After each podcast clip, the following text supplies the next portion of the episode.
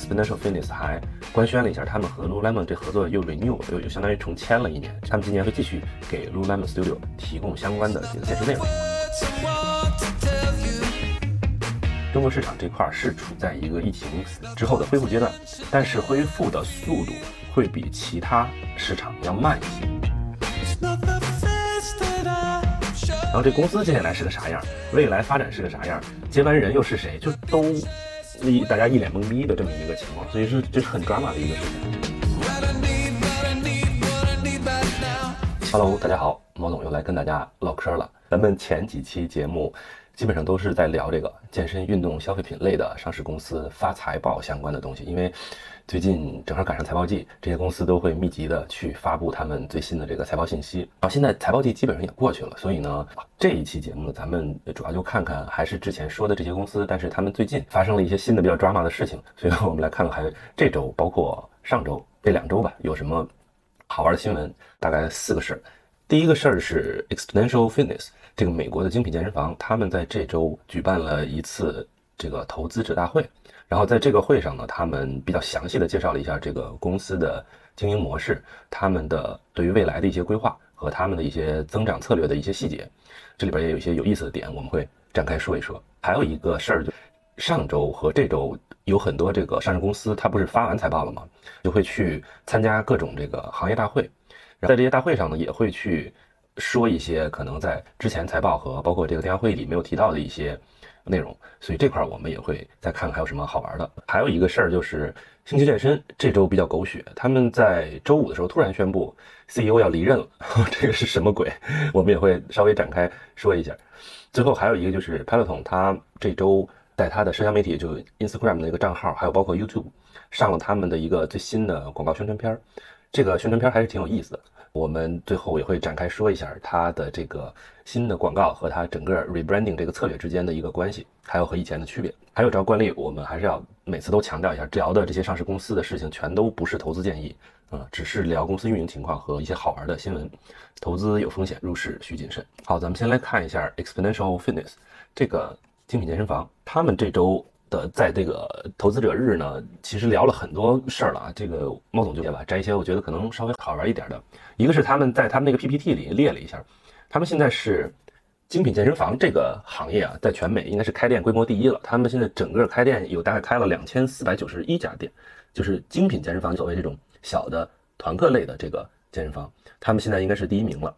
当然，他也备注了一下这个数，其他的健身房的数据呢，他可能。采用了一些这个行业报告什么的，都可能是二零二二年的，他的这个数 是二零二三年的，稍微可能有一个时间上的这不同。但是看到这个数据本身，它这个领先的幅度啊，其实基本上其他那些家应该是，你就算用二零二三年最新的数据，大概率估计也追不上它，它应该还是确实是第一。在第二名的呢，这个是 Orange Theory Fitness，这个叫橙色城市，在国内叫这个名字。这个连锁店可能。相对来说，在国内小众一点吧。那个在上海之前开过，但是后来好像跑路了，所以这个牌子在国内好像也也知道人少一点。还还有这个 F 四十五，这个是澳洲的这个团客健身房，北京也也之前也有几家，但是好像也快不行了。这里后面还有一些像这个 Soul Cycle，就才就才几十家。所以呢，总的来说，这个 Exponential Fitness，当然它是这个大的集团下面有很多这个子品牌，就它收过来的，包括它自己的这些团客品牌，但加在一起现在是两千四百九十一家，是全美规模第一的。精品健身房品牌，在这些牌子里面呢，它从 IPO 就是这个这家公司从 IPO 上市到今天为止，开店开的最多的三个牌子，它也列了一下。第一名呢是这个 Club Pilates，就是练普拉提的这个牌子，它增长了大概百分之七十五。第二个这个 Stretch Lab 就是一个搞拉伸的一个子品牌，然后涨了百分之二十一。然后第三个是这个 Rumble，Rumble 是一个打那个拳击的一个牌子，就是。拳击团课的一个精品健身房涨了百分之三十五，所以这三个牌子是在 Exponential Fitness 旗下涨得最好的三个牌子。那我们也可以从一个角度来看啊，这几个牌子其实都不是所谓传统的那种操课，都是稍微有点不一样的这个类别。他们在这次的这投资者日还说了一个事儿，就他们也是前段时间发公告说的这个，他们把他们的这个 marketing 这块的策略有了一个。规整之前，相当于是会在美国去找一些不同的这个 agency 去帮他们做这个市场推广。那现在全都汇到一起来了，去整体的去打包给这个 VaynerMedia 这家公司来去帮他们去做这个市场推广。然后这个 VaynerMedia 今天咱们就不歪楼展开了，但是大家感兴趣可以去搜一下这个公司，因为他们 CEO 也是叫这个 Gary V，也是非常传奇的一个哥们儿，是可以算是美国 social media 网红鼻祖。大家感兴趣可以去搜一下。今天咱就不歪楼去说这块了，反正就是他们把这个市场推广这块的。外包 agency 的工作全都交给 VaynerMedia 去搞了，然后他们还列了一个，就是关于他们不同的渠道来去贡献营收的占比的这么一个数据。这里边百分之九十六还是直接通过他们这些子品牌线下的这个会员来贡献营收，就 membership 这个占的就是绝对的大头。除此以外，还有百分之三点二的营收是通过一些聚合类的这个平台，比如说像这个 ClassPass，ClassPass 就是。美国版的健身类的大众点评，大家可以这么理解，就是它里边会上面会上架很多不同的这个团课和一些工作室，还有一些其他 wellness 相关的这个商家的信息，大家就可以通过这个平台去订课去上课。所以这个是它贡献营收一小部分的一个渠道。同时，他们自己还有一个叫 XPass，就是相当于是他们自己弄的这么一个聚合，因为它旗下现在品牌也比较多了嘛，他们自己搞了一个这个 app，这么一个平台来去通过这个平台可以去订阅它。旗下的各个子品牌这个团课的上课的预约，就这块整体贡献不多啊，只有百分之三点二。除此以外，还有非常小一部分，百分之零点八是走的这个保险 healthcare 这一块，有一些品牌的合作来给它贡献这个营收。他还列了一个这个 corporate wellness，就是 to B，就是企业端这一块还没开始搞，但是估计可能他们也会在这个渠道做一些事情啊。Peloton 其实前段时间也宣布了他们整个 to B 端的这产品嘛，所以就这些健身公司现在其实。有一个趋势，就是它开始直接去面向 B 端、面向商家、面向这个企业来去提供健身和健康类的解决方案。但目前来说，这部分还没有给这个 Exponential Fitness 贡献任何营收，它只是列的这块。然后除此以外啊，他们本身在这个内容这块，就是还呃，因为它主要是线下店嘛，但是他们因为有这么多品牌，有这么多教练，他还搞了一个叫 Exponential Plus 的这么一个 APP。或者说这么一个内容数字内容平台吧，上面会有一些直播课，会有一些录播课。这个 A P P 呢，本身他们自己有在这个 App Store 上上架去卖，然后同时它还会和一些像 L G 合作，就直接放到它那个电视里边，作为一个内置的一个 A P P，给这个电视的用户提供对应的这个健身课。它这个 Exponential Fitness Plus 呢，猫总也去下了一下，这个每个月大概是二十九块九刀，这还是挺贵的。pylon。我印象最最便宜可能十几十几刀嘛，它这个二十二十九块九里边那个课，整体 感觉也是参差不齐吧。那个教练水平和 Python 还是有一定差距，但是它价格却比那个 Python 贵。然后同时它这些内容呢还会放到一些其他的平台上，比如说。Lululemon 有一个 Studio 的一个 APP，里边会有很多的 Lululemon 和其他这个健身类的品牌合作出的一些在线的课程啊，包括他们之前那个 Mirror 里边的课程，也都在那个 Studio 那个 APP 里。这个 Lululemon 也和 Exponential Fitness 合作，Exponential Fitness 里面的所有的课也都会在 Lululemon 的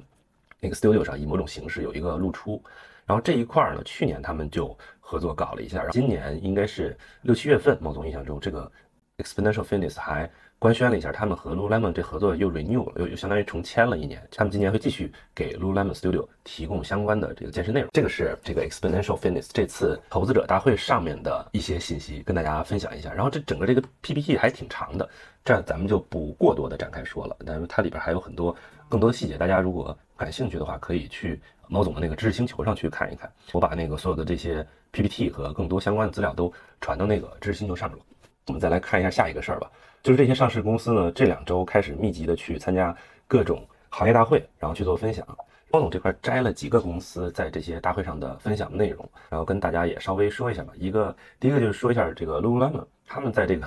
大会上也是分享的没有什么太多新的东西，但是比较有意思是，其实他说的都还，你整体感觉上呢是比较凡尔赛的，因为他都，比如说这块说有有那个投资人问到说经济环境不太好，Lululemon 怎么去？看待这个问题，这个管理层就提到一点，就无论这个是好好的时候，还是说比较有挑战的这个时候，他们认为品牌要做的都是给顾客提供购买的理由，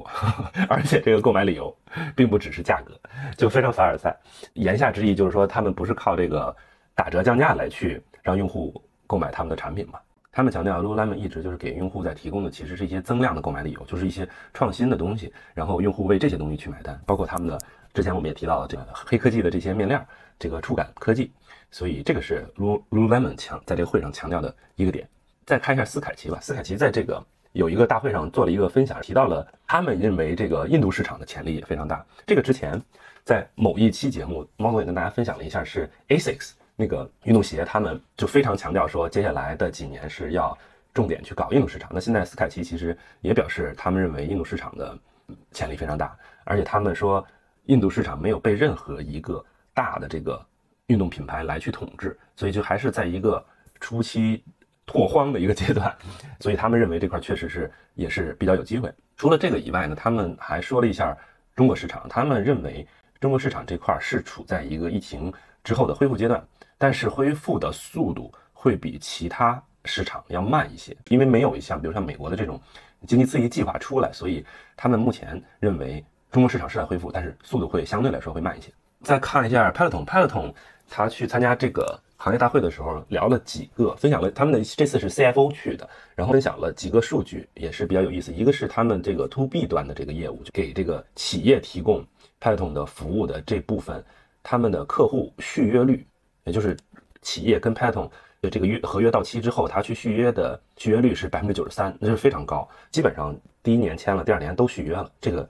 还是 Python 一贯的这 高留存，在企业级客户这块也是这样的。另外还有一个就是，他们嗯，不是前段时间把砍了很多这个线下体验店嘛，所以他们另外一个比较重要的销售的新的思路就是去和经销商合作，去往经销商的渠道去铺一些他们的这个跑步机、单车之类的这个产品，然后去做售卖。这个 CFO 也提到了，他们现在这部分经销商渠道呢，营收占比占不到百分之十，但是他们认为这个也是一个未来的比较好的一个。增量的一个销售渠道，所以他们会在这块儿接下来会有很多动作，包括他们会和亚马逊在这个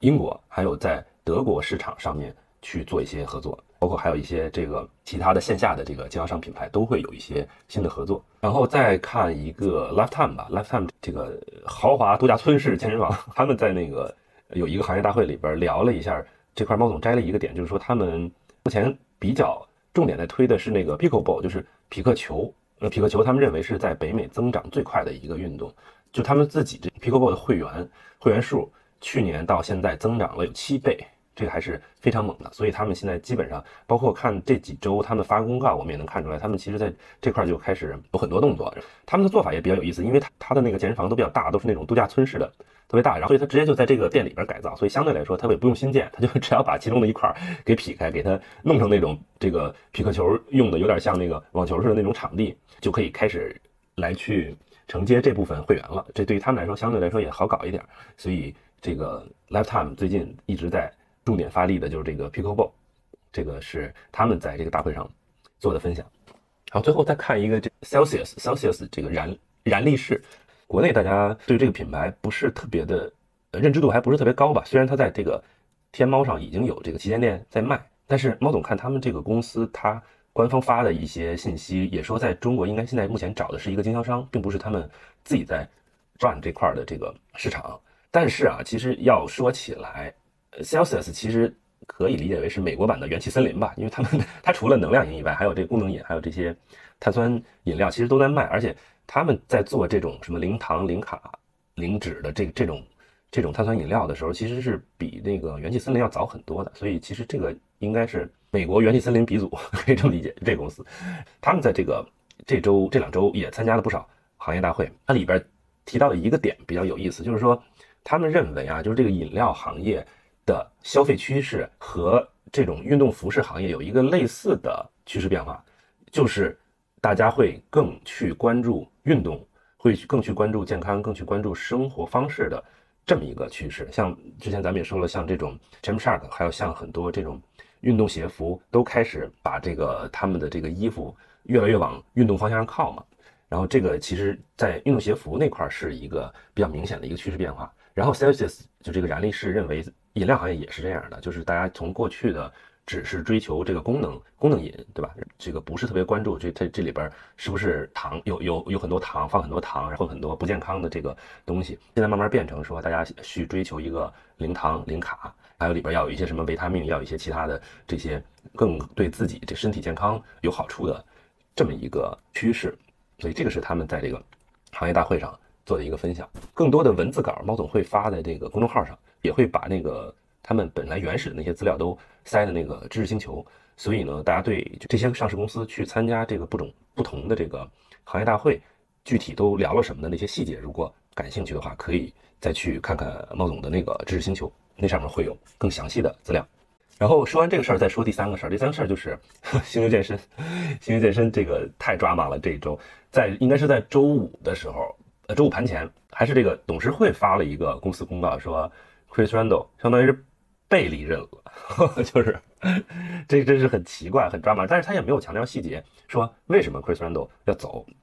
然后呢，他们就临时找了另外一个叫这个 Craig Benson 的一个哥们儿，也是董事会成员吧，然后任命为临时的 CEO，然后也没说接下来。这公司这个正式的 CEO 是找谁？说他们说还在找，但是没有说这个具体是个啥方向。然后这公司接下来是个啥样？未来发展是个啥样？接班人又是谁？就都一大家一脸懵逼的这么一个情况。所以是这是很 drama 的一个事情。我我猫总这找了一个雅虎财经的一个视频，我们可以来大概看一下这个。Well, shares of Planet Fitness, they are lower by 14% after a leadership shakeup. The company ousting its CEO, Chris Rondeau, after 10 years at the helm. Board member and Planet Fitness franchisee Craig Benson will take over as interim CEO. Akiko, this was a wild one to see come through in this announcement earlier today and during the trading session. And particularly here, what our viewers will remember is that Chris Rondeau has been in this position the entirety of this company's publicly traded lifespan. So all of these different movements that we've seen in the stock, the communication has come from Chris Rondeau, his team. And the, the question largely looms of, okay, we've got an interim CEO, but, but who is next to run this company? Yeah, I mean, no real succession plan that was in place there. But, you know, to your point, Chris Rondeau has been CEO since 2013, but he's been with the company since 1993. Wow. He joined in that first location for the company working on the front desk. So, I mean, he's in many ways synonymous with Planet Fitness itself, which is why we saw such a big reaction. Number one, completely unexpected. And number two, just given that he is the guy that has steered the company. Now, if you look at the overall fitness space, and Brad, I know you watch this one really closely. I mean, you could argue in many ways they have been the beneficiaries of what has been over the last several years, sort of this return to the gym. But um, you've got to wonder where the company is going to go without that next CEO in place. How shaky that transition is going to be, um, given that this this kind of was not, at least from an investor perspective,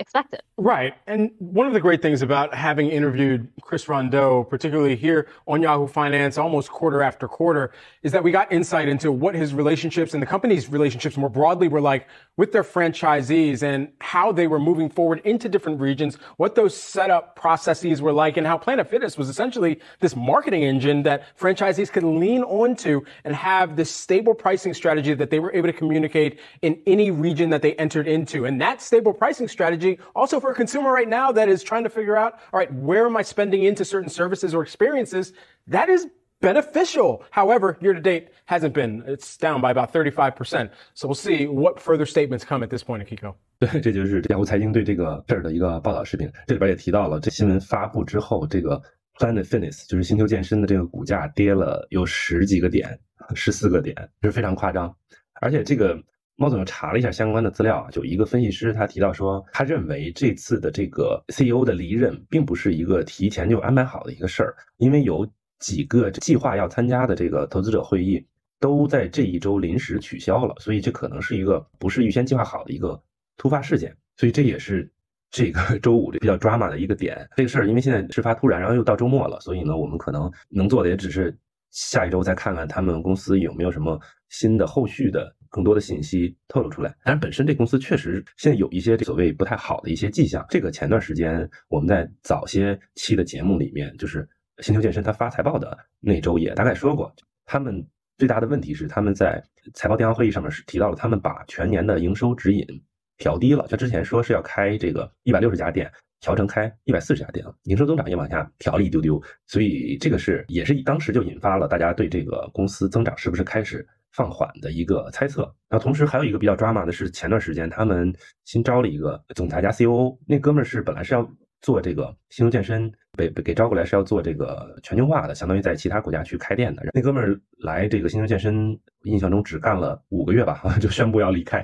这也不知道是怎么回事。所以这个公司最近可能开始有一些非常奇怪的事儿，这 都冒出来，也是很很奇葩。然后说完星球健身，最后咱再来看一下 Peloton，他们在这周在他们的社交媒体上发了一个新的广告，这个广告应该是和前面他们 rebranding 就是品牌重建的时候发就就发过一个。从用户维度的广告，这次呢，广告又是从那个教练的维度去去发的，是他应该是他们新的 CMO，即 Leslie Berlin 上任之后的比较大的一个动作。呃，那个 Leslie Berlin 之前是 Twitter 的 CMO，他后来就相当于是被这呃 Barry McCarthy 就是 Peloton 的 CEO 就给挖到 Peloton 来了。其实 Peloton 这家公司啊，之前有很多负责负责市场的人，但是没有 CMO 这个 title，实际上之前是没有 CMO 的。这个 Leslie Berlin 来了之后，才算是有了这个 CMO。然后它的这个 rebranding 的策略呢，其实就是让 Peloton 变成一个上次的那个广告口号是啥呀？any 呃 anywhere anytime 还是什么？反正就是说是随时随地你都可以练的那么一个概念。那这次呢非常有意思，它这个广告猫总也挺喜欢的，觉得它和早期 Peloton 的那些广告不太一样了，就不是去每次都就只打一个 Peloton 预设好的一个场景下你去练、你去你去运动、去锻炼的那么一个感觉，而是打的一个突出教练特质、突出这个。教练的气场，然后教练能给你带来正能量的这么一个 feel，我们可以先看一下这个这个视频啊。Hey, wake up. The words in your head, you're the only one that can hear them. I can't. Doesn't live here. Not today. Say it. Yes, I can.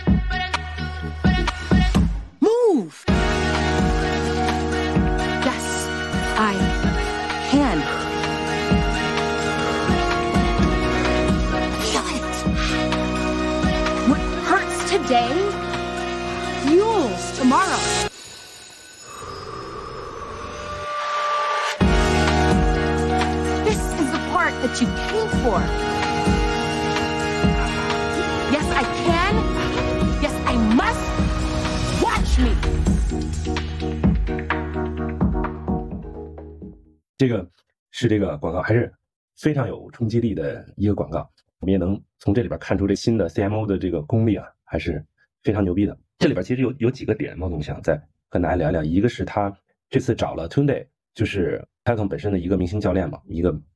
非常 energetic，大家也能从这个他这个广告的视频里能感受出来，他个人气场非常强。然后他里边强调了一个点叫 Yes I can，Yes I must。的这么一个概念，然后这个这个点其实是从他之前上课课里边跟大家打鸡血的时候的这么一句词儿里衍生出来的，而且本身吞队之前接受采访的时候也聊过，他过去有一段比较不顺的阶段，那个时候他自己也不是特别自信，就受各种挫折，然后后来从那边走出来了，所以他特别能理解那个状态下需要给大家什么样的鼓励和这个鸡汤。对，所以他后来就是在这块儿，其实会有一些比较能 touch 到你很内心深处的这么一些鸡汤吧。所以这也是这个教练比较有个人特质的一个点。他在这个短片里也提到叫什么 “What hurts today feels tomorrow”，就是非常鸡汤，但确实能能比较打动人。而且这个视频大家如果感兴趣，呃，猫总会放到那个公众号里面。可以去看一下，真是非常推荐大家看。它这个里面还有很多画面，其实是不同的人在不同的生活场景下来去听着 Tunde 的这个课来去训练、去锻炼，并不是以前 Peloton 那种传统意义上的放一个单车，然后找一个 model 就在这上面骑骑，又是看到那个画面里面的一个很模板化的一个教练在说的这么一个呃模式。所以它这个广告其实整个有一个比较新的这种转变来去。一个是突出教练的个人特质，一个是突出不同的用户在生活场景下是怎么用 Peloton 的。然后这个是他公司整个在 re rebranding 在正在进行当中的这个广告上面的这个和之前不同的这个变化。接下来我们应该会能够有机会看到其他拍乐桶教练他拍这个广告。毛总觉得应该会找几个不同的教练来去拍吧。这是这当然这是我猜的一个点。刚才说的应该就是这些上市公司这周比较有意思的几个新闻吧。然后之前毛总不是还说这个。想把这些所有的这些上市公司全都汇到一块儿，把他们这个季报总结一下，看看有没有一些新的东西能给大家分享一下嘛？这个东西正还在进行当中，需要的时间比预想的要长一些，所以只能继续跳票。猫总整理完了之后再跟大家分享，好吧？这周我们就聊到这儿了，拜拜。